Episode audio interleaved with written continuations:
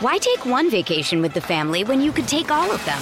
With Royal Caribbean, you don't just go to the beach. You visit a private island and race down the tallest water slide in North America. You don't just go for a road trip. You ATV and zip line through the jungle. You don't just go somewhere new. You rappel down waterfalls and discover ancient temples. Because this isn't just any vacation. This is all the vacations. Come seek the Royal Caribbean. Ships Registry Bahamas. Another day is here, and you're ready for it. What to wear? Check. Breakfast, lunch, and dinner? Check. Planning for what's next and how to save for it? That's where Bank of America can help. For your financial to-dos, Bank of America has experts ready to help get you closer to your goals. Get started at one of our local financial centers or 24-7 in our mobile banking app. Find a location near you at bankofamerica.com slash talk to us. What would you like the power to do? Mobile banking requires downloading the app and is only available for select devices. Message and data rates may apply. Bank of America and a member FDIC. Three, two, one. When I'm working out, I love to listen to your podcast. Whenever you say something, other people react to it. Taking my breath away, Aaron. Verne Lundquist joins me, Hall of Famer. Jim Calhoun, NASCAR icon. Dale Earnhardt Jr. Kirk Herbstreit is on the phone. Here. It is Friday, September 8th, 2023. I hope everybody, I hope everybody is having a great day. Man, I hope everybody is ready for another jam-packed, action-packed Friday episode of the Aaron Torres pod. You don't need me to tell you, but I'm going to tell you anyway. Here's what you need to know about today's show. We're obviously we're going to open big time college football this weekend. We'll focus on the three big ones: Texas, Alabama, Texas A&M, Miami, Nebraska, Colorado. From there, I'll give you the rest of my picks, but we got a loaded slate to discuss, break it all down, all that good stuff. From there, we'll take a quick break. I want to talk about those Caleb Williams comments that came from his dad. His dad says if he doesn't like where he's going to go, they may just bring him back to USC for his senior year. I don't think it's going to happen. I don't think those are those that that that quote is as crazy as everybody thinks it is. And then finally, we wrap America's favorite podcast segment where Aaron was right, where Aaron was wrong. We got ourselves a jam-packed Friday episode. There is so much to get into, and there is no more time to waste. So let's get to the topic of the day. Topic of the day. I'll say this. Week one of college football was awesome. Okay. Had a lot of big games, but it felt like the slate was a little thin a week ago. That is not the case in week two. By the way, I should mention the college football betting pod. We dropped our week two preview on Thursday morning. Make sure you're subscribed there. But I want to go ahead and rip through the big games this weekend on this show. So let's get into it. Let's start with the big game that everybody wants to talk about. Everybody's got an opinion about. I am, of course, talking about the Texas Longhorns facing the Alabama Crimson Tide. We saw it last year in Austin. This year it is in Tuscaloosa. Alabama, a seven point favorite coming into this game. And I'll tell you, there is a lot at stake for both teams. I said it on the college football betting show. I'll say it again here. Texas, they want to prove they belong with the big boys in college football. And I think it's kind of important that they do since they're coming to the SEC next year. Alabama, on the other hand, wants to prove we never left. Georgia's good. That school's good, but we are right here with them. And so this is a big game for both programs. Now, in terms of week one, I don't want to do too much looking back, but I do think it's sort of important to set the stage for what's going to happen Saturday night at Bryant Denny Stadium. Uh, from the Texas perspective, you know, listen, I, I think two things can be true. Nice win, final score 38 to 10 over the Rice Owls. You look at that game, you look at that score, and you say, Oh, Texas won so convincingly. They're so great. Well, it's not quite that simple. Listen, to, to Texas's credit, they did what you want to see in week one of college football against an overwhelmed opponent. Took care of business, got the win, got out, no major injuries, all that good stuff. At the same time, for a team that all offseason I've been hearing about how great they are, what a complete total package they are, they still look like very much a work in progress to me. This was a game that was only 16 to 7 at the half. This is a game where Quinn Ewers, again, looked good, but not great. Completed 19 of 30 passes, 260 yards, 63% completion percentage. The offensive line, which people are saying it's the best offensive line Texas has had in decades, really wasn't all that effective. I know the run game looked good on paper, but I, it just looked like a very vanilla, you know, like a B minus. Like if I was grading Texas, I'd say B minus, C plus. They got the job done. They got the win. And it is worth noting, and a Texas fan will tell you, they're not they're not showing any of their good stuff before they play Alabama. From the Alabama perspective, I'll say I, I thought last Saturday was a very, very positive game for them. All offseason, we've heard all about, oh, we're going to be different. We're going to run the ball. It's not as much going to be on the quarterback's shoulders as it has been. And on that night, two things happened that I thought were very impressive. One, they did exactly what they wanted to do running the football. Now, to be clear, it's Middle Tennessee State. We don't need to throw Alabama a parade because they were able to move the ball on Middle Tennessee State. But at the same time, 56 to 7 was the final score. And that power physical football that Nick Saban has promised us for the last nine months, that was what Alabama delivered 205 yards rushing, five yards per carry. And then defensively, thought they were very impressive as well, holding Middle Tennessee State to just 211 yards of total offense. More importantly, Jalen Milroe, the quarterback, remember, we spent all offseason. Who's the quarterback? And it felt like all offseason, Jalen Milroe was the default because he was the guy that had been there, but we didn't really believe he was going to win the job. Well, if he plays like he did on Saturday against Middle Tennessee State, that is your starting quarterback. And that is a quarterback that is good enough to lead Alabama to wins against anybody on their schedule. Finished the game 13 of 18 passing, 194 yards, three touchdowns, a couple beautiful deep balls, one to Jermaine Burton, and also had two rushing touchdowns as well. And so it's interesting because we spent all off season, uh, you know, again, like like who's the quarterback? Who's it going to be? If this guy wins, does he keep it? Well, nothing's guaranteed, but this was a positive performance from Jalen Milroe. Now, in terms of the game Saturday, a couple things stand out before I get to my official pick. For Alabama, I do think Jalen Milroe is the key. He's going to be the guy against Middle Tennessee State. All three quarterbacks played. Nick Saban ain't playing three quarterbacks against Texas unless it's either a complete disaster for Alabama or possibly a complete disaster for Texas. If Alabama's up 38 to 3 going into the fourth quarter, then they may play three quarterbacks. But I bring it up because it really comes down to Jalen Milroe. Was last Saturday, was it about playing an inferior competition? Was it about him not him just being better than than that team? Or was it about the fact that like maybe he's actually really good? And I think it's worth the, noting the possibility that that could be it. You don't end up at Alabama, especially the quarterback position, if you can't play. And so maybe it took longer than expected. Maybe he wasn't ready last year when he was forced in to replace Bryce Young against Arkansas and Texas A&M. But if that's the Jalen Milroe we get, that is a very positive sign. I think the other two things for Alabama one, can the offensive line control the line of scrimmage like they did last week? Mentioned on the college football betting show, Cole Cubelic, buddy of mine, friend of the Aaron Torres pot. He was on that broadcast. He's a former offensive lineman at Auburn. He said that he has never seen an offensive line with three 350 pound dudes, which is what Alabama has. Cole said he called every offensive line coach he knows, his former offensive line teammates. None of them have ever heard of it either. So you talk about a big, physical, imposing offensive line. That's what Alabama has, and that's what they're going to need to have success on Saturday. From the Texas perspective, I just, by the way, to another note about Alabama, Two of their defensive backs earlier in the week were out of practice. Uh, Jaylen Key and Malachi Moore. Uh, it, it looks as though both of those guys are going to play. Now, from the Texas perspective, I'll just say this. You know, uh, I think the big thing is how do they handle the pressure? They're Texas. Everybody says they're back. Big 12 favorites. Now, you're not at home anymore. You're going into Tuscaloosa for what is the toughest environment that you've ever played in, which brings me to my official pick and my official concerns for Texas.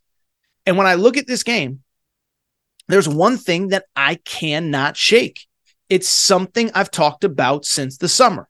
What did I say all summer? When Texas was picked to win the Big 12, when some people picked them to go to the college football playoff, I said, I need to see it from Steve Sarkisian. I need to see it from Quinn Ewers.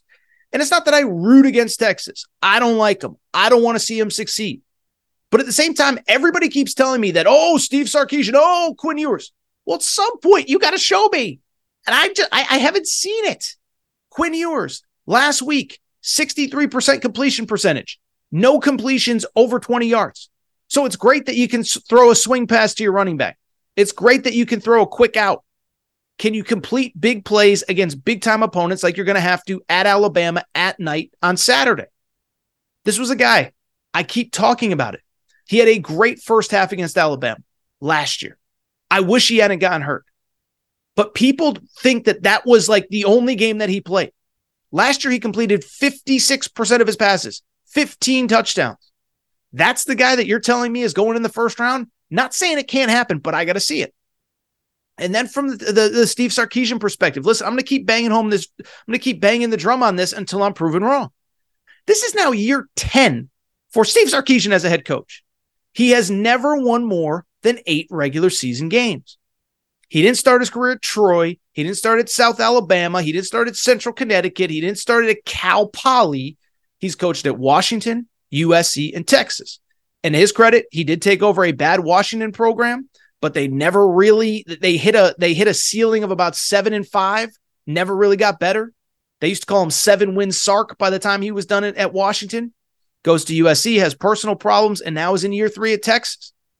But this is year 10. I have never seen there, there's never been a, a nine win season from Sark. So to go from eight wins to the college football playoff, eight wins to beating Alabama and Alabama, I got to see it to believe it. By the way, I found this stat while I was doing research on this game.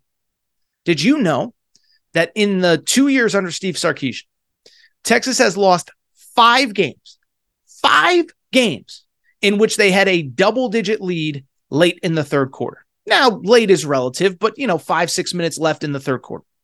They've lost five games where they had a double digit lead late in the third quarter. And so this is who Sark is until he proves me wrong, until he proves us wrong.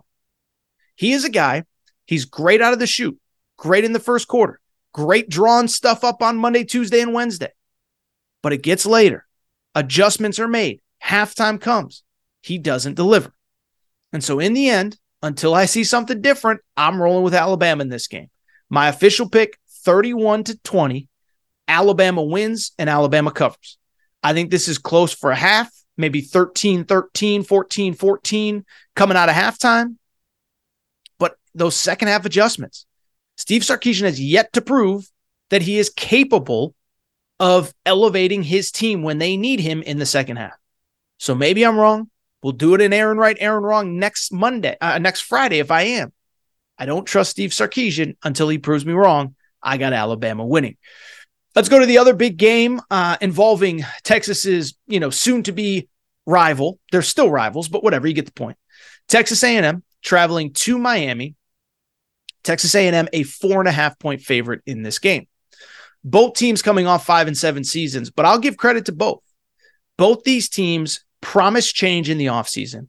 Both of them through one game deliver. For Texas A&M, we talked about it on Monday's show. You don't want to overreact. You don't want to think too much about it. But they put up 52 points in the debut of Bobby Petrino as the offensive coordinator. I know it was New Mexico, but last year they played Sam Houston State, put up 31 points. They played Appalachian State, put up 13 points. Texas A&M did not score more than 40 points in any game last year. They put up 52 in the first week, and Bobby Petrino, as he promised, got the ball to his playmakers. Evan Stewart, the former number one receiver in America, eight catches, 115 yards, two touchdowns. Noah Thomas, six catches. Ainias Smith, three catches. Moose Muhammad, three catches. That's what you wanted to see if you're an A&M fan. Miami, Mario Cristobal, former offensive lineman, former offensive line coach. He wanted to reestablish the line of scrimmage.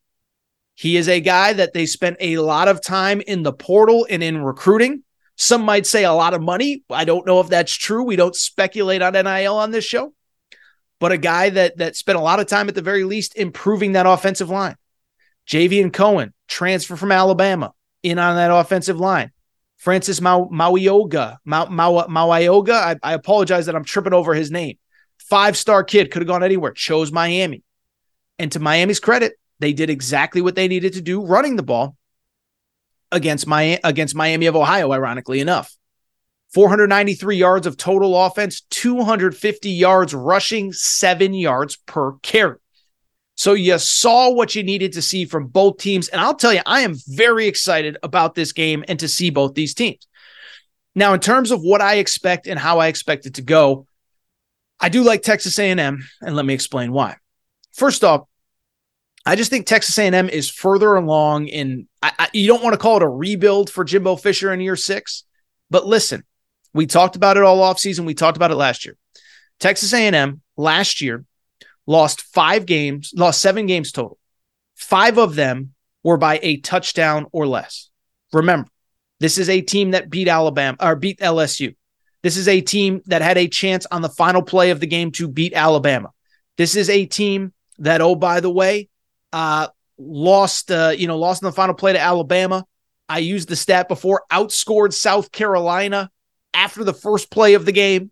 South Carolina returns the opening kickoff for a touchdown. A&M outscores them from there. So I just bring it up because I don't think A&M was that far off or is that far off. Miami's a little bit more of a, of a learning curve, right? Miami also coming off a five and seven season. All five and seven seasons aren't created the same. Texas A&M lost five games by a touchdown or less. Miami lost five of their seven by 10 or more points by double figures. Again, A&M beat LSU last year. Know what Miami's best win was? Maybe Virginia Tech, maybe Georgia Tech. It wasn't pretty, and I still think there's a little more ways to go. The other thing that stands out to me about Miami, we just talked about that rebuilt offensive line. I think they'll get there in time, but there's a lot of work to be done. And listen, you talk to football people. I don't claim to be inside locker rooms and have like, like but you talk to football people. They say the hardest thing to do in one offseason is to develop an offensive line. Even Colorado last week, you saw the connection between Shedeur Sanders and his wide receivers, but the offensive line was a work in progress. And for Miami to flip four, four new starters, one of them's a true freshman. And now you're going up against probably the best defensive front you'll see, except for Florida State this year, maybe Clemson. It's a tall order. And that's the thing about Texas A&M. Listen, I know it was a disappointing year last year. But all of those super young, true freshmen a year ago, part of that number one recruiting class, they're all back and they're sophomores. If you watch the A&M game against New Mexico, Louis Riddick said it on the broadcast. He said these guys are carrying themselves in a different manner, more mature, more physical, more tough, more accountable. And I know they played New Mexico. I know it's not the greatest barometer, but they got bodies, they got talent. You go across the board. Nolen's Nolen, uh, Walter Nolen, excuse me, five star kid. Shemar Stewart from Miami, five star kid. Shemar Turner, Demani uh, Richardson, a, a linebacker. You go on and on down the list. They got so much talent everywhere on that defense. The last thing that kind of concerns me Miami ain't going to have a home field advantage. The game is in Miami. Did you see, though, that Miami is actually giving away buy one, get one tickets to this game? In other words, if you buy a ticket to this game, you get a free ticket for later in the year. I think there's a lot of maroon in that stadium on Saturday. I think Texas A&M wins against Miami and covers the four and a half. Last really big game that I want to talk about. I don't think we need to spend a ton of time on this. Nebraska at Colorado. That is right. Coach Prime part two. Can he live up to the hype after week one? So, again, by now, everybody knows what happened with Colorado last week. We don't need to discuss it again, as fun as it was.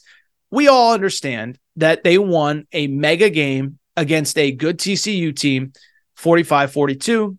Shedeur Sanders was awesome. The wide receivers were awesome, etc. Nebraska. We also don't need to relive that one either. Should mention, by the way, that Colorado is a three point favorite coming into this one. Nebraska, we don't need to relive last week either. We talked about it on Monday, or I guess it would have been last Friday's show. They were up 10 to 3 with the ball under five minutes to go and managed to lose the game. That's essentially impossible, yet Nebraska somehow found a way. And so I bring it up because with Nebraska, another tough loss, first one under Matt Rhule after literally dozens uh, under Scott Frost in the previous regimes. Now, coming into this game, again, Colorado's a three point favorite. And I'll be honest, listen, Colorado, it was an awesome story. They're still very much a work in progress, though. Okay. And we saw last week that their O line needs some work. Their defense got gashed by TCU. And so I could see the scenario where Nebraska keeps this close.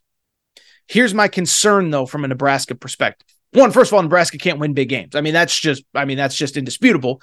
Sorry, Nebraska fans, it's true. But what really concerns me, and by the way, I've heard a lot of this. Well, Colorado, you know, it's easy to pull off the upset, but now everybody's expecting big things from them.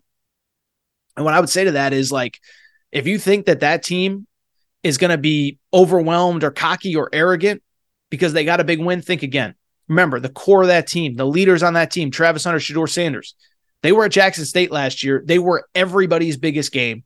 They're used to winning big and then immediately moving on to the next thing. So I'm not worried about that. And bluntly, I do think Colorado wins for this reason. I do believe there's a way to beat Colorado. Run the ball right at them. TCU had a ton of success doing that last week. Uh, TCU was very, you know, listen, we could talk about a lot of different things, but TCU was very able, easily. That's not really a sentence, but you get what I'm trying to say here. TCU was able to move the ball on Colorado. Okay. TCU specifically on the ground was able to move the ball against Colorado, 262 yards rushing, seven yards per carry. At the same time, though, when I look at Nebraska, Nebraska is a team that relies on the arms and legs of Jeff Sims. It's no disrespect intended to the kid, but I never understood the hype on this kid in the offseason. This is a kid who spent three years at Georgia Tech, and I know Georgia Tech is bad but his best season at Georgia Tech, 60% completion percentage, 1,400 yards, 12 touchdowns, seven interceptions. That was his best season at Georgia Tech. And he comes to Nebraska and he's pretty much the same guy. Effective running the ball, kind of a little bit hit or miss throwing the ball. Last week, 114 yards passing, three interceptions, did have 91 yards rushing. My concern, though, against Colorado is this to beat Colorado, I don't think you need your quarterback scrambling around trying to make plays in space. To beat Colorado, beat Oregon, beat Utah, beat or beat Oregon State, run the ball right at them. Just beat them up at the line of scrimmage. And I'm not sure Nebraska's really built to do that, at least not right now, at least not yet. You start trying to make plays in space, you start trying to get on the outside. That's where all Colorado's best athletes are. Remember, Travis Hunter on the field every play. Amarion Cooper, the other corner, transferred from Florida. He's a baller. Shiloh Sanders, Deion's older son, started his career at South Carolina, went to Jackson State. So he's an SEC caliber athlete. I just look at this game and I have the hard I have a hard time seeing Nebraska. Listen, I'm not saying Colorado's going to score 45 again, but I mean if Colorado scores 31, I don't think Nebraska can score 35 to beat them. Maybe I'm wrong. I've been wrong before. We do Aaron right, Aaron wrong every week. So we will see but I have Colorado winning. I'll say somewhere in the neighborhood of like 34 to 20. I just don't think that that Nebraska can move the ball like they need to to go score for score. I like Colorado to win. So those are my three official best bets. I do have Alabama minus seven. I do have A&M minus four and a half. I do have Colorado minus three, the three favorites in the three biggest games. My other picks, I'll be I'll be quick on these. One, Wisconsin going to Washington State. Really interesting game. I believe this is the first Power Five non conference team to ever come to Pullman. The game is a sellout. And credit Washington State. Last week, went on the road, beat Colorado State, put up 50 points against them. Cam Ward, their quarterback, is really good. And Wisconsin, it's almost like a uh, uh, what I said about Texas. I respect Luke Fickell. I like him. But you look at the final score of their, their game. They won 38 to 17 in their opener against Buffalo. Oh, they dominated. No, no, no, no. It was 14 to 10 at halftime. They were able to pull away late. And it's interesting because all offseason we heard about Wisconsin, the evolution of the offense. They're going to run the, the air raid, throw the ball a lot more. They only threw for 189 yards. The ground game was really effective. I like Washington State to win that game. The other big one, total stay away to me Oregon at Texas Tech. Oregon, a six point favorite. Wild stat. Oregon in week one scored 81 points. 81 points for Oregon in week one. Texas Tech lost at Wyoming. Weird game. A lot of weather delays, a lot of this, a lot of that. With that said, I'm not confident that Oregon can win this game. I think they're going to win, but I'm not 100% positive. Texas Tech isn't as bad as they looked. Oregon obviously isn't as good. Oregon played not only an FCS team last year, but a bad uh, last week, but a bad FCS team. And finally, let me say this: Wouldn't it be so on brand for Oregon to lose this game? Like Oregon, every year they take a weird early season loss, or in some cases, a legitimate early season loss. They got smacked by Georgia last year. Then they're completely off everybody's radar the rest of September into October. Then all of a sudden they're back in the playoff picture in November and find a way to lose. And so I look at this game and I I I, I just get weird vibes. Oregon should win. Texas Tech will put up points. The over under is 69 and a half, way too much for me. I have no strong feel on this game. My other bets, by the way, all available at AaronTorresOnline.com. I do have UConn plus the points. They're a three point uh, road underdog at Georgia State. I like UConn. I also like USC Stanford. I like Stanford plus 29. And I like the under in the San Diego State UCLA game that is currently at 48 and a half. So those are my seven picks for the week. Alabama minus seven, A&M minus four and a half, Colorado minus three, UConn money line, Washington State plus six at home, Stanford plus 29, UCLA, San Diego State under. All right, good first segment here of the Aaron Torres pod. What I want to do, take a quick break. When we come back, I do want to switch gears. Did you see what Caleb Williams' dad said? Said, if we don't like where we could be going in the NFL next year, we could just come back to UCLA for another year. Everyone's saying it's crazy. I'm here to tell you, not so fast, my friend. Quick break. Be right back. Why take one vacation with the family when you could take all of them?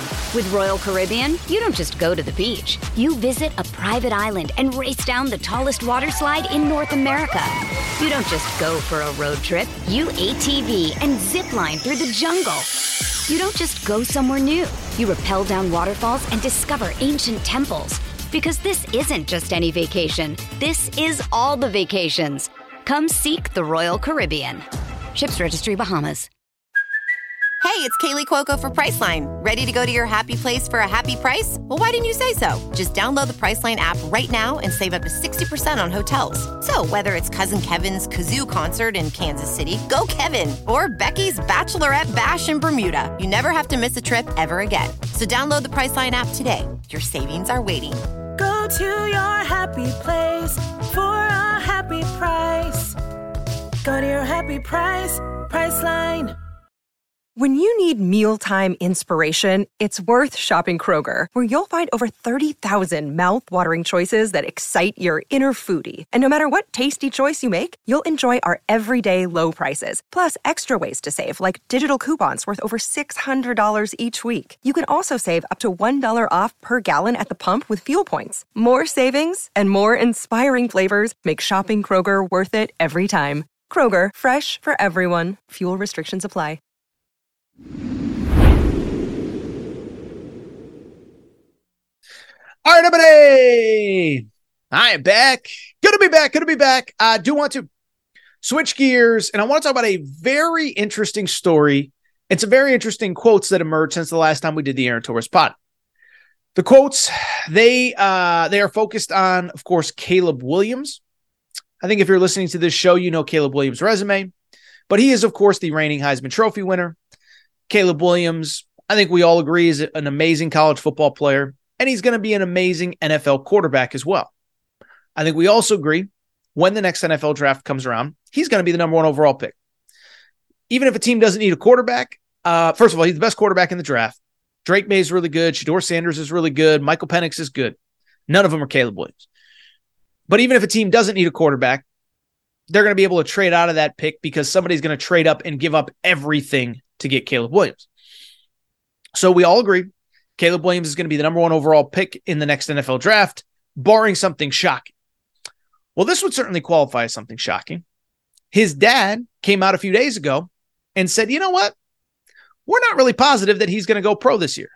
And more importantly, we have to like the situation that Caleb is going to, or we could come back and have him come back to college for one more season rather than entering the NFL draft. Remember, he's only a true junior. He has another year of eligibility after this season if he wants to come back. Here are the quotes from Carl Williams, and then I want to react to it. This is what he said The funky thing about the NFL draft process is he'd almost be better off not being drafted than being drafted first. The system is completely backwards.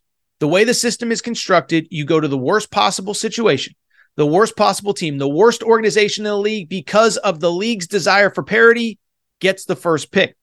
So it's the gift and the curse. He continued, I've talked to Archie Manning. His career was shot because he went to a horrible organization. Shout out New Orleans Saints. Carl Williams didn't say that last part. I did. He said, I've talked to Lincoln Riley and Kyler Murray struggled because of where he was drafted. Baker Mayfield struggled mightily because of where he was drafted. The organizations matter. And so it's a very interesting quote by Carl Williams. One, credit to him as a dad. They're doing their homework, they're preparing for all alternatives. But of course, when people saw this quote, Caleb Williams potentially returning for another year of college football, everybody said the same thing. There's no way. That's so stupid. Why would we even have that conversation? That is the dumbest conversation I've ever heard. And so I saw that quote and I want to react to it because while I generally agree that the quote is interesting, but also unlikely, that Caleb Williams is not coming back to college football for another year. I don't think the percentage of him not uh, the percentage of him coming back is 0%. In other words, I don't think it's happening. I would put it at less than 5%. But I do think there are some interesting factors at play. And I would give it a 1% chance that he could possibly come back to play college football next year. But more importantly, I also think there's a possibility that Carl Williams, Caleb Williams' dad, is setting something up behind the scenes. I got a conspiracy theory. Stick around for that. Let's start with why I think there is at least a tiny possibility he could come back. It's because of three simple letters N I L. NIL. Listen, this isn't the decision that Matt Leinart had to make, or Andrew Luck had to make, or Vince Young had to make, or whomever about giving up millions and coming back for nothing or going pro. It's a different world, and Caleb Williams is making bank. Okay. Just look at the groups that he's working with. He has a deal with Beats by Dre. He has a deal with United Airlines, one of the sponsors of USC Athletics. He has a deal with Fanatics. He has a deal with the Heisman House. He's on the Dr. Pepper commercials. This guy's making bank. This isn't going to the local burger joint and asking for 350 bucks for an Instagram post. This is like big time international corporations, big advertising budgets, face of those organizations. The number that I have heard in terms of his NIL, and for people who do not know, I currently do live in LA. I'm originally from Connecticut. Shout out Huskies. Uh, but I'm originally from LA, or I'm originally from Connecticut, live in LA. The number that I, I've heard, and I was on USC's campus probably about three, four weeks ago. I've heard whispers of three to four million dollars. Now that might sound crazy, and oh, these NIL numbers, where do they come from? One, again, big time corporations. This ain't mom and pop shops. But two, I'll give you a little homework assignment when you finish listening to this segment go search Caleb Williams Foundation on Google. Big time foundation, Caleb Williams face, anti bullying. It's a great thing. And it's super cool that he has a foundation already and he's only a junior in college. But you think he's running that by himself? You think he's organizing fun runs and whatever and, and events? Like, oh, after practice, I'm going to go make a phone call to try to line up a sponsor for my whatever.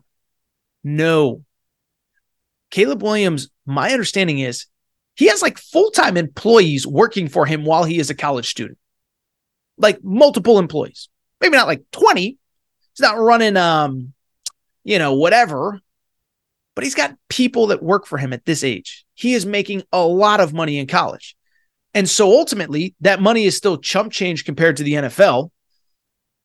NFL quarterbacks, even as rookies, are signing deals worth 30 or 40 million a year in salary plus all of the um, you know endorsement opportunities which is ultimately what NIL is but if the situation is that bad it's not like he's coming back to nothing and as a matter of fact he'd be making even more money next year because he'd be such a household name and he'd be going for a second maybe third straight Heisman uh, trophy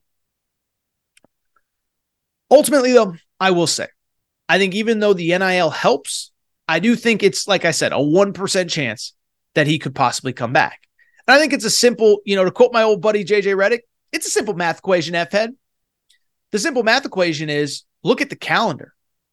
Look at the calendar and look at when he would have to make a decision relative to when we will find out the NFL draft order. NFL draft order comes out after week 17. So unless Caleb Williams is playing in the national championship, he's going to have to declare before he even knows who's picking number one overall. And I'll take it a step further. If USC doesn't make the playoff, and I don't think they will, and if he doesn't play in the bowl game, because why would he if they're not in the playoff? Caleb Williams' season is probably going to end like the first weekend in December if they play for a Pac 12 championship and a, a week earlier if they don't. And so Caleb Williams might have to make his NFL decision if if we even want to call it a decision with like 5 or 6 weeks left in the on the NFL calendar. And so the idea that this guy is somehow going to know who's picking where and make the decision then, it's not realistic. But what I think Carl Williams is doing, his dad, is a couple things. Because again, they can sit here and say, we're not declaring, we don't know, but they're not going to know who's picking number one overall. But what I think Carl Williams is doing is this I think he's putting it out there. I think he's letting the world know if we don't like where we're going, we're going to throw a fit and we're going to try to control where Caleb goes. And you can argue if it's right or wrong, but Eli Manning did it. Um, John Elway did it. I have no problem if Caleb Williams wants to try to navigate where he's going. And I'll take it a step further. I think this is this is my conspiracy theory. This is my conspiracy theory. This is not sourced, but this is just Torres's little brain, you know, operating the way that it does. I believe that they are setting things up to get Caleb Williams to the Los Angeles Rams. And I know it sounds crazy. The Rams, how could we even know at this point? Well, here's what we know about the Rams Rams aren't going to be good this year. They pushed all the chips in the middle for that Super Bowl a few years ago. You have Matthew Stafford with major elbow problems. Cooper Kupp's out week one. You, you traded Jalen Ramsey. You don't have that many dudes left over. The Rams are not going to be good this year. And the question becomes if they're bad enough early enough with the quarterbacks that are going to be at the top of this draft, do you start to lose on purpose? And then, even if you're not that good, even if you're not bad enough to be the number one overall pick, you know what's crazy? For the first time in forever, the Rams have all their first round picks in the future. I looked it up. They got all their first round picks going forward. Gave them all up to get Matthew Stafford and, and Jalen Ramsey and whatever. They got him back. They got a 2024 first round, 2025 first rounder, etc. And so if you can get Caleb Williams and you know that's the only place he wants to play, give up four first round picks. Who cares? 49ers traded three first rounders for Trey Lance, and look at how that worked out. You're going to be picking in the top 10 almost certainly, plus two more first rounders. Just go do it. And for people who would say, well, Caleb Williams would have no talent around him. No, Caleb Williams would be on a rookie contract next year, which means you could go out and pay for veterans again. That's how they built the organization in the first place when Jared Goff was on a rookie deal, how they got to the Super Bowl the first time. And so for Caleb Williams, I believe the family wants him to stay in LA because he's making money hand over fist being in the entertainment capital of the world. And oh, by the way, you'd be playing for a Super Bowl winning coach in a relatively well run organization. not going to the dysfunctional uh, uh, Arizona Cardinals. You're not going to some outpost where no, you know, whatever, fill in the blank on teams that could be bad. Like you're not going to Tampa, you're not going to Atlanta. You get to be in the entertainment capital of the world playing for a, whole, uh, a, a Super Bowl winning coach. That's what I believe is happening.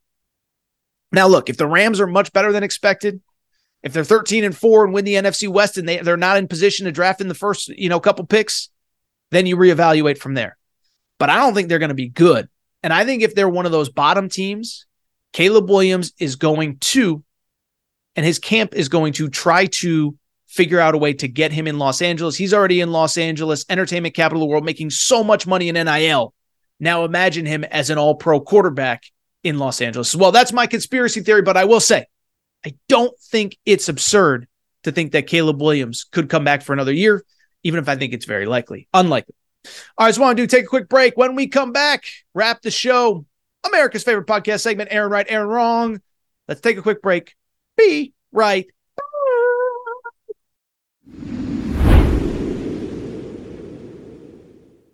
I'm Victoria Cash. Thanks for calling the Lucky Land Hotline. If you feel like you do the same thing every day, press 1. If you're ready to have some serious fun for the chance to redeem some serious prizes, press 2. We heard you loud and clear. So go to LuckyLandSlots.com right now and play over 100 social casino-style games for free. Get lucky today at LuckyLandSlots.com. Available to players in the U.S., excluding Washington and Michigan. No purchase necessary. VGW Group. Void prohibited by law. 18 plus. Terms and conditions apply. Hello, it is Ryan, and we could all use an extra bright spot in our day, couldn't we? Just to make up for things like sitting in traffic, doing the dishes, counting your steps, you know, all the mundane stuff. That is why I'm such a big fan of Chumba Casino. Chumba Casino has all your favorite social casino-style games that you can play for free anytime, anywhere with daily bonuses. That should brighten your day a little. Actually, a lot. So sign up now at ChumbaCasino.com. That's ChumbaCasino.com. No purchase necessary. VGW Group. Void where prohibited by law. See terms and conditions. 18 plus. All right, everybody. I am back. Gonna be back. Gonna be back. Final segment of the show. Final segment of the week. So good to be back. And I do want to go ahead and wrap with what has quickly become America's favorite podcast segment where Aaron was right, where Aaron was wrong. By now, you know the story behind this segment. Yes, I stole it from my buddy Colin Cowherd. Colin does where Colin was right, where Colin was wrong every week. And I decided to bring it to the Aaron Torres Sports Podcast for one very simple reason. It is because over the course of a week, a month, a year, five years, 10 years, 20 years, nobody loves giving out more hot sports takes than your boy Torres. And yes, I was giving out hot sports takes 20 years ago too, just nobody was listening to me. But nobody loves giving out more hot sports takes than me. And when I get stuff right, you already know Torres said this, Torres said that. Why don't you listen to Torres? Torres, Torres, Torres, Torres, Torres, Torres, Torres. I never shut up. But at the same time, I get a lot of stuff wrong too. And so every single week, we do where Aaron was right, where Aaron was wrong, highlighting my best and worst takes of the week. And by the way, shout out to you guys and girls. During college football this this um this weekend, I had a bunch of you tweet me about some of the stuff that I got right, some of the stuff I got wrong. You said, "Oh, Torres, this is going to be an Aaron right, Aaron wrong on Friday. You're darn right it is. So let's get to it. Where Aaron was right, where Aaron was wrong. Where Aaron was right. When the week one college football lines came out back in June, I gave you a best bet right here on this show. I said, take the Colorado Buffaloes plus 20 and a half. That line did not move. And as I said on last Friday's show, or I guess it would have been last, yeah, it was last Friday's show. I said, I think Colorado can pull the upset in this game. Well, what ended up happening? Colorado 45, TCU 42. Listen, part of it is TCU. I don't think they're that good. They lost a lot of guys off last year's team. They won a lot of close games, but part of it is Colorado as well. Listen, I didn't pick this team to make the playoff, win the national championship, or even win the Pac 12. But Shedeur Sanders is a baller. We know how good he is. We knew he was going to have skill position talent around him. And I've been saying since this team came together in April and May, I said they're going to be able to score points. Okay. I know the offensive line isn't Georgia. I know the defensive line isn't Georgia or Alabama. But the idea that they're not going to be able to move the ball with an NFL caliber quarterback and multiple all conference wide receiver type kids, I never bought it. I told you last week, I told you all summer, I said they're going to be fun, they're going to be interesting, they're going to be competitive. Now, they might not win, but they're going to be more competitive than you think. Last thought, by the way. Never understood the idea why they had to be terrible coming off of a season in which TCU played for a title, LSU played for an SEC title, USC played for a Pac 12 title, all in the transfer portal era, all with one big offseason in the portal, all with first year head coaches. So shout out to Coach Prime. Shout out to Colorado. They get the win and they made me look smart in the process, where Aaron was wrong. So I'll be honest, in my preseason projections, I did pick Florida State to be, uh, win the ACC and make the college football playoff, but I was close to taking Clemson instead. I looked at and I said, Clemson's got NFL guys all over that defense. Cade Klubnik's a former five star. They finally got a real offensive coordinator. Clemson's going to be have a major bounce back here. I yeah, not so much. They lost 28 to 7 to Duke uh, what was it? Three turnovers, two in the red zone, two missed field goals. It's a complete disaster. And so, look, I don't think they're quite as bad as they looked on on Monday night. But at the same time, this is a program that is no doubt trending in the wrong direction. Okay. We've given them the benefit of the doubt. We've let them make coaching staff changes. We've let them basically force out DJ Uiagalelei at quarterback. But at some point, we have to acknowledge this is not the program of five, six, seven years ago. As I said on Wednesday's show, recapping the game, that didn't even look like Clemson. Wide receivers couldn't separate. Offensive linemen couldn't stay on blocks. Cade Klubnik's running for his life. That ain't Clemson that I know. And so Dabo Swinney, we've talked about it. He's got a lot of thinking to do about the future of this program. Is he going to embrace the portal? Is he going to embrace player mobility? Or is he going to try to do it his way? Because his way ain't working. You know, we talk about Deion Sanders, we coming. Well, guess what? Florida State's coming. UNC's coming. I don't think Miami's going to be that bad this year, even if I pick TCU, uh, Texas A&M, excuse me, to beat them this weekend. Dabo's got a lot of thinking to do, but I was wrong. I thought this was a bounce back year for Clemson, and it does not look like it. Where Aaron was right. And this was an all time Aaron right. So last Sunday was the LSU Florida State game. And a lot of people coming into the game picked LSU, and a lot of people coming in the game picked Florida State. There was, as best I can tell, only one person who picked Florida State to win convincingly in Orlando, to win by double figures. I promised it on this show. Money back guarantee. Not really, but you get the point. And what ended up happening? Florida State kicked the crap out of LSU. Look, part of it is I think Florida State's really good, but part of it is, as I said on Friday's show, I just think the matchups worked out really well for them. Big receivers against a rebuilding defensive back group. Uh, defensive line was thin at LSU because of injuries and suspensions. That big Florida State offensive line. But I told you it was going to happen. I told you that Florida State was really good and that this was a bad matchup for LSU. So shout out to the Florida State Seminoles. Made me look smart. That was the one, by the way, where I got three, four tweets or DMs about Aaron being right. Uh, so shout out to you guys for your guys' support of this show. I called it. Uh, yeah, I don't know what else to say. It was one of the great Torres predictions of all time. We'll see if I can get any of them right again this weekend, where Aaron was wrong. There's only really one game that I completely missed on last weekend. Now my picks went six and one, but I didn't just miss on this game. I wasn't even close. That was the South Carolina Gamecocks and North Carolina. Now, one, I just think Drake Maye might be better than I gave him credit for. I knew he had the tools, I knew he had the gifts. He is really good. And I'm not going to get into like Caleb Williams versus Drake Maye, Drake Maye versus Shedeur Sanders, Shedeur Sanders versus the, like we got all March and April to talk about NFL draft. But from a college perspective, Drake Maye is really good. That North Carolina defensive front is really good. I also just don't think South Carolina is that good. And this is where I'm frustrated with myself. All offseason, I said, I don't buy it. I know they had great wins at the end of last year against Tennessee and Clemson, but at the same time, I said, look, I don't think they're that good.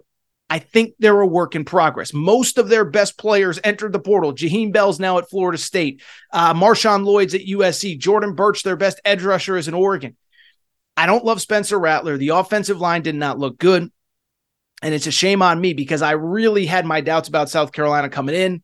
I tried to talk to talk myself into it uh, but I ended up being dead wrong. Let's keep it going where Aaron was right. How about them LSU Tigers? So we just talked about me nailing that FSU prediction. But one thing I've said all, all offseason about LSU listen, it's okay. They're not going to win the national championship this year. Embrace it. Everything will be okay. Brian Kelly is the guy, but this thing takes time. I said I thought they were a 9 and 3, 10 and 2 type team. Don't think they're winning the SEC West. I did pick Alabama, but this just comes down to bodies and numbers. I know that Jayden Daniels is awesome. I know that the front line of that defense is really good with Harold Perkins and Maason Smith will be back and, and, and all the guys there. Wide receivers are really good. But all you had to do was listen to Brian Kelly in the summertime. Sometimes it's not that hard. Sometimes the coach He's the he's the horse and he's leading you to water. He's telling you exactly how he feels. And Brian Kelly said this offseason. He said, "We're not Georgia yet. Give us another two or three recruiting classes. We will get there, but we are not there yet." And so LSU is a work in progress. That's okay. It's year 2. You play in the toughest division in the toughest league in college football. I still believe Brian Kelly will be the fourth coach in L- fourth straight coach at LSU to win a national championship. It ain't going to be this season though where Aaron was wrong. Listen, I didn't think Jalen Milroe was going to win the starting job at Alabama. And if he did, I didn't think he was going to look as good as he did last Saturday for the Crimson Tide. 19 of 24 passing, three touchdown passes, two rushing touchdowns. Now, look, I get it's Middle Tennessee State, but by the way, Middle Tennessee State won at Miami last year. So let's not pretend like they're nobodies. But at the same time, it wasn't just that they won. It wasn't just that they put up points. Jalen Milroe looked like a very comfortable, confident quarterback. Now, look, it's going to take some time, and the tough the schedule is going to get tougher. Texas this weekend, uh, Ole Miss later this month, I believe, at home. Tennessee later in the year, LSU later in the year, Texas A&M at Texas A&M. There's not a lot of easy games on the schedule in the SEC West. But at the same time, what I saw on Saturday, that's a high level college football quarterback. Very impressed, very surprised, very happy for Jalen Milroe. He proved a lot of people wrong, and he's got a chance to do it again this weekend against Texas. Finally, where Aaron was right. Let's wrap on two more Colorado stories. So, first of all, where Aaron was right. So, I said, as soon as Deion Sanders took the Colorado job, I said, this guy's going to clean up in recruiting, and he's especially going to clean up if they win games. Well, what happened? On Wednesday, Steve Wiltfong, the top recruiting reporter in all of college football, 24 7 sports, reported that the number one quarterback in the class of 2025, Bryce Underwood, will visit Colorado later this uh, later this this month, excuse me, for their home game against USC. He's considering LSU. He's considering Alabama. He's considering Michigan, but he's going to Colorado on the 30th. Listen, I said from the beginning, I said, look, if Coach Prime can get five stars at Jackson State, imagine what he is going to be able to do at the Power Five, especially if they win. Because with no disrespect intended for Jackson State, there's just a lot of kids that would love to play for him or love to meet him, love to be part of the recruiting process with him, but they just aren't going to go play at an FCS school. They want to play at the big boy level. They want to play uh, in the Power Five. They want to play in 80 and 90 and 100,000 seat stadiums. And so I said, what if he gets to a, a Power Five? And what if he has success at a Power Five? Because he was recruiting well last year once he got to Colorado. But if they start winning, oh my goodness, cannot imagine what these classes could look like down the road. Now, look, Georgia's always going to get their guys, Ohio State's always going to get their guys, etc. And this kid is a far ways away from committing. But at the same time, boy, oh boy, oh boy, Coach Prime does it again. Colorado has the number one quarterback in the class of 2025 visiting. Finally, where Aaron was wrong. So I wasn't totally wrong on this. I didn't think Shedeur Sanders was going to be that good, though, man. Listen, I, I I followed his career. I watched all the Jackson State stuff. I'm not gonna lie and say I watched all the games, but I watched the documentaries. I watched a lot of stuff, and it was clear this kid was smart and poised and talented, and that he was really a mistake-free quarterback at Jackson State over the last couple years. 40 touchdowns, six interceptions over uh, last season, 70% completion percentage. I thought it might take like a game or two for him to not be awesome at the college level. 510 yards passing, four different 100 yard re- receivers. And I, I've talked about it all week, but I love the poise. I love the confidence. I was blown away by this kid. I'll tell you, man, listen, we knew about Caleb Williams. We knew about Michael Penix and Bo Nix and whoever, JJ McCarthy. This kid's special. This kid's special. He's fun to watch. And I can't wait to watch him again on Saturday against Nebraska. All right, I think that's it for this episode of the Aaron Torres Sports Podcast. It is time for me to get out of here. If you're not subscribed to the show, please make sure to do so. Apple, Spotify, Amazon Music, Google Music, wherever you listen to podcasts, make sure you are subscribed to the Aaron Torres Sports Podcast. Also, make sure to rate and review the show. Go ahead, give us a quick five stars. Let us know what you like, what you don't like, all that good stuff. Make sure you're following on social media at Aaron underscore Torres on Twitter, at Aaron Torres Pod on Instagram Aaron Torres podcast questions at gmail.com. Aaron Torres podcast questions at gmail.com. That is all for today's show. It is time for me to get out of here. Thank you for your guys and girls support. Shout out to Torrent Craig. Shout out to Rachel, who hates my voice. Shout out to JJ Redick, you F unblock me, bro. By the way, help control the pet population. Have your pet spayed or neutered. RIP Bob Barker. I'll be back on Monday, and I know we're going to have a ton to react to Aaron Torres Sports Podcast. Lucky Land Casino asking people what's the weirdest place you've gotten lucky? Lucky? In line at the deli, I guess? Aha, in my dentist's office. More than once, actually. Do I have to say? Yes, you do. In the car before my kids' PTA meeting. Really? Yes. Excuse me, what's the weirdest place you've gotten lucky? I never win and tell. Well, there you have it. You can get lucky anywhere playing at LuckyLandSlots.com. Play for free right now. Are you feeling lucky? No purchase necessary. Void where prohibited by law. 18 plus. Terms and conditions apply. See website for details. With Lucky Land slots, you can get lucky just about anywhere. Dearly beloved, we are gathered here today to. Has anyone seen the bride and groom? Sorry, sorry, we're here. We were getting lucky in the limo and we lost track of time. No, Lucky Land Casino with cash prizes that add up quicker than a guest registry. In that case, I pronounce you lucky. Play for free at LuckyLandSlots.com. Daily bonuses are waiting. No purchase necessary. Void where prohibited by law. 18 plus. Terms and conditions apply. See website for details.